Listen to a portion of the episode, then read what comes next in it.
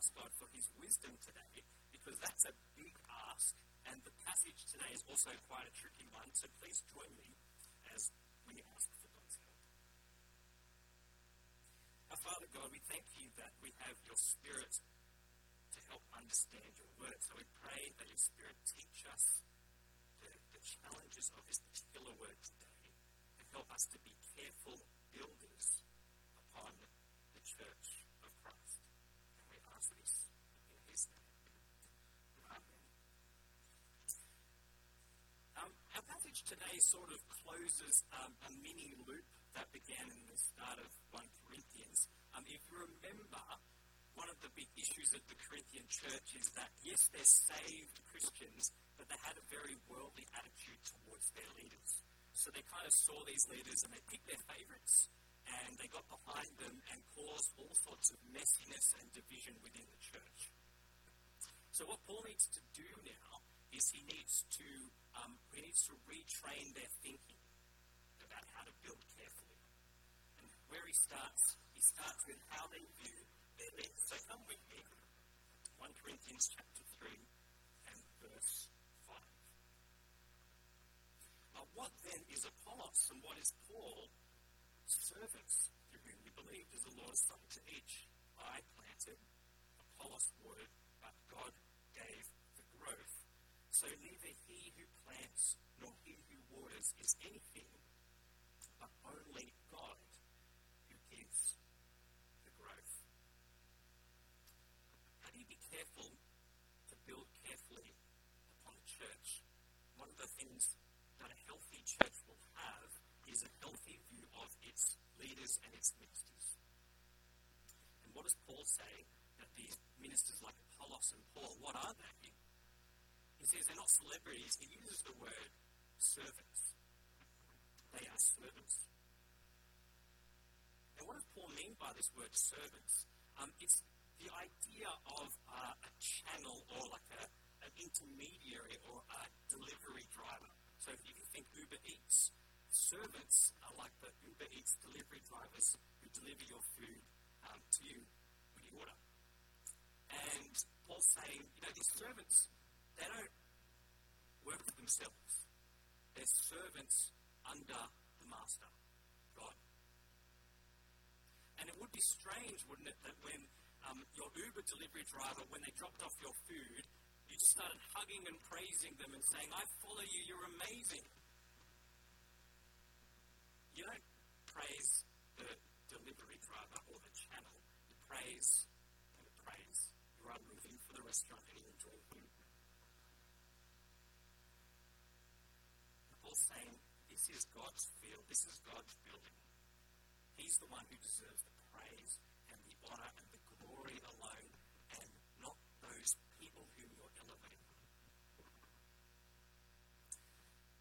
Notice, though, what he's not saying. He's not saying that the servants are nothing. When he says, you know, the one who watered and the one who plants, they're not anything, he doesn't mean that these leaders are worthless. So this is not a text to come up to Huey and ask him to do a tax return because, you know, you're nothing. You're, like, you're my servant, do my taxes. Um, you'll notice that while servants work under God as the boss. The servant, nonetheless, is the one whom God used to bring the Corinthians to faith, the channel that God appointed to bring about the faith. So the usage of servant, it protects us from having too high a view of our leaders, and it also protects us from having too low a view of our leaders. Now, I was trying to think about this in terms of um, our congregation, Church at Nine, how does this play out, or how might this play out in a church like ours? And on one level, I was quite thankful because At least in my time at this church, I haven't seen the type of factions like the Corinthian church. I haven't seen um, quarrelling because people have followed different leaders in our congregation. Now, part of that you might think that's because there's no one else to follow, but Hugh is the only minister we have. so even if I wanted to follow someone, there's not really anyone else. Um, but in reality, that's not quite true because there are other ministers. There are growth group in amongst us. And we now have access to podcasts and other preachers online. And so, one danger that we have is that we start to align ourselves by listening to celebrity preachers, preachers who are very gifted. And we start to listen less to the people who we find less impressive. Or one other danger is have you ever found yourself um, getting along with one particular leader or minister, maybe because you get along personality wise, but there's another minister or another leader with whom you have a personality clash.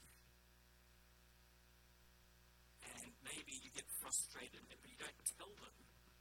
And instead you start to feel frustrated and you start to feel even a sense of bitterness towards that leader or that minister. Now, that minister may have lots of things to work on, but maybe God is challenging you, if you feel that way, to see that leader as God's servant through whom the work of the gospel occurs. And that by praying for that person or encouraging them with words or supporting their ministry, you're actually not just supporting them as a person, you're actually supporting the work of God's ministry. So, how to build carefully, number one, have a healthy view of your leaders.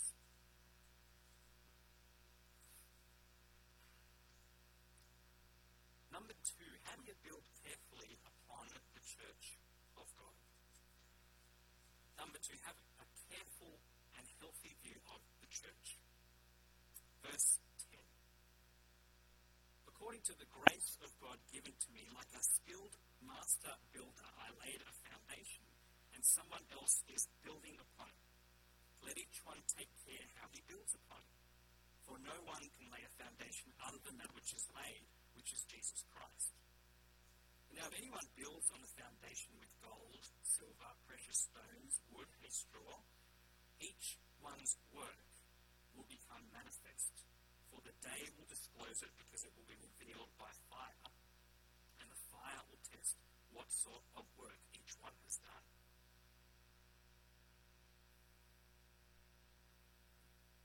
This is a difficult passage, but it's, it comes to the heart of what Paul's concern is for the Corinthians. So I'm going to ask you to really work hard. We're going to stop for a moment and ask each other a question.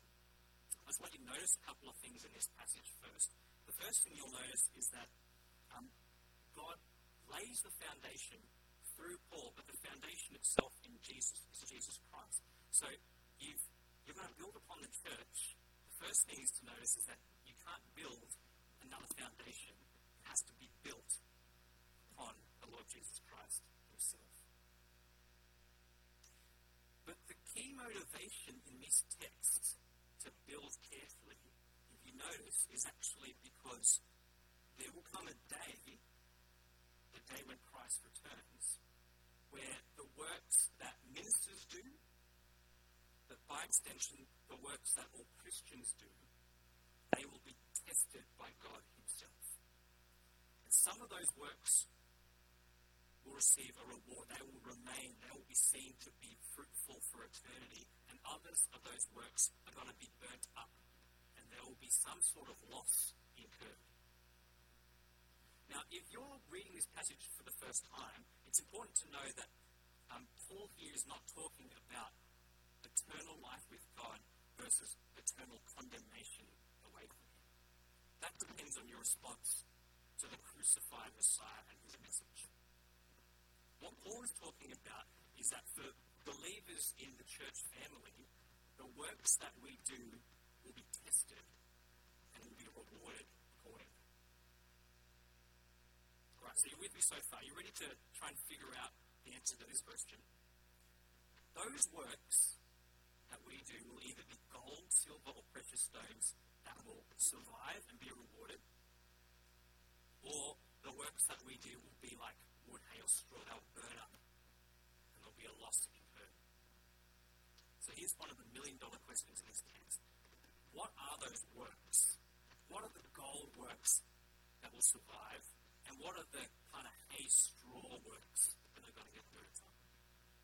You've got 30 seconds, person next to you. See if you can figure out what the works are.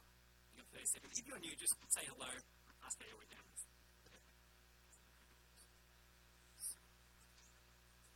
All right, does anyone to the person next to them? Who wants to crack? Just have a go, because it it's a difficult passage, so we're going to work through this together. Um, what is a work that might be gold, silver, or precious stones? Any volunteers? You can volunteer the person next to you, that's fine. Yes, Liz.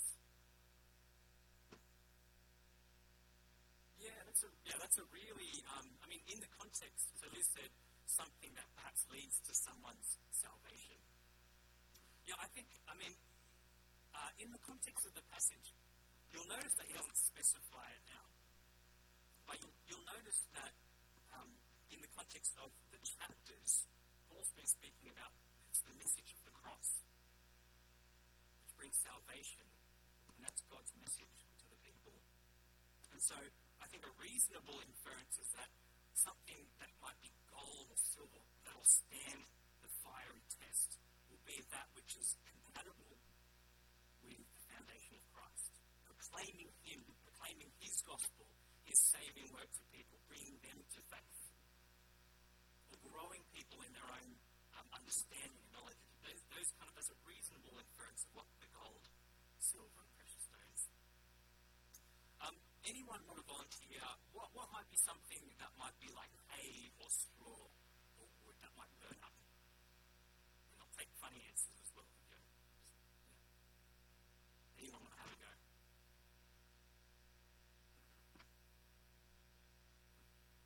Being judgmental, so maybe there might be, yeah, so there might be a sense of um, it's something which causes um, division or perhaps is sinful might get burnt up because it's unhelpful and divisive for the church. I mean, it might be also, in the context of the passage, it might be doing things um, with the wrong motivation. So seeking self centeredness versus doing things from a pure motive. Because later in chapter 4, verse 5, he says that on the day the purposes of our hearts will be disclosed. So I take it then that I can actually run a Christianity Explored class and do that with a pure motive, and that's gold work. But because the purposes of our heart will be disclosed, it's also possible that you can run a Christianity Explored class so that people will see how impressive you are, perhaps that will be a wood, hail, straw. But, friends, I think the bigger picture here is that Paul doesn't specify it exactly. And that's kind of, because I'm Asian, growing up, like, I want to know what it is I need to do to get the reward. And I want to know what the reward is. So I, I want Paul to say, look, I run a kids club, that's gold. Every kids club that you run receives the reward of a Ferrari on the last day. Okay? And I was racking my brain, why doesn't Paul say that? And I think he doesn't say that because if you think about it, if Paul laid out all the what gold and silver actually meant and all the rewards that you get with it, what would happen to the church? Well, it decided to become that cycle again of rivalry, rivalry and envy as people start to do things just for the sake of the reward. What do people get out of it? But Paul doesn't specify what the materials are. And he doesn't even specify what the reward is. And I think he does that on purpose. I think the reason is because the motivation to do our best, to do gold, silver, and precious stones work to proclaim Christ, to lay the right stuff on top of the foundation of Jesus. The motivation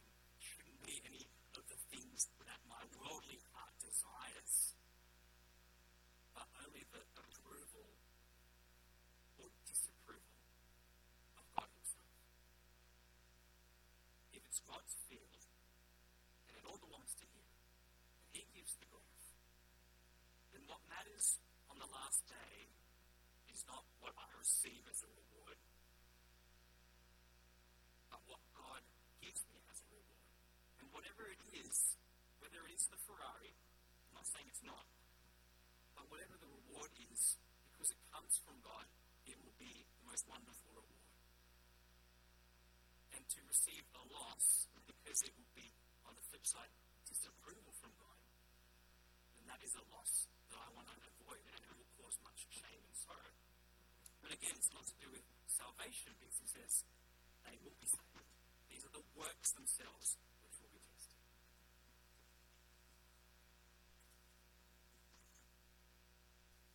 So that's number two. Be careful how you view the church in light of the last day.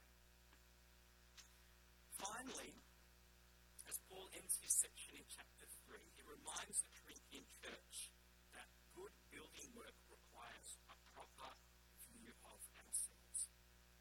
Verse 18. Let no one deceive himself. If anyone among you thinks that he is wise in this age, let him become fool, that he may become wise. For the wisdom of this world is folly with God. How do you stop divisions from happening in the church? Paul says if you understand human wisdom from God's perspective, then you won't boast in men because it makes no sense. Why? Because human wisdom is folly to God. Now, that word folly, it's where we get the word moron from. So, what, Paul is saying is saying, if you trust in human wisdom, you're putting your trust in morons. That's effectively what he's saying. And when you stand before God, that wisdom will be seen to be more And it's God's, God's wisdom of the cross that will be seen to be true wisdom. So don't put your hope in men. Don't boast in men, is what Paul is saying. Human wisdom will be caught out. I mean, one of our ministry groups uh, for uh, a kids' ministry that I run, we pray for persecuted Christians across the world. And one of the things that's very hard to read is when people um, undergo physical persecution. It's very hard to read those stories, and we pray for them fervently. But on the flip side, when I see things like Q&A where there's an intellectual there or an trying to disprove the Christian, doesn't bother me at all. Because whether it's tomorrow or it's on the day of Christ, their folly is going to be shown in all its form. It's going to disclose everything about it.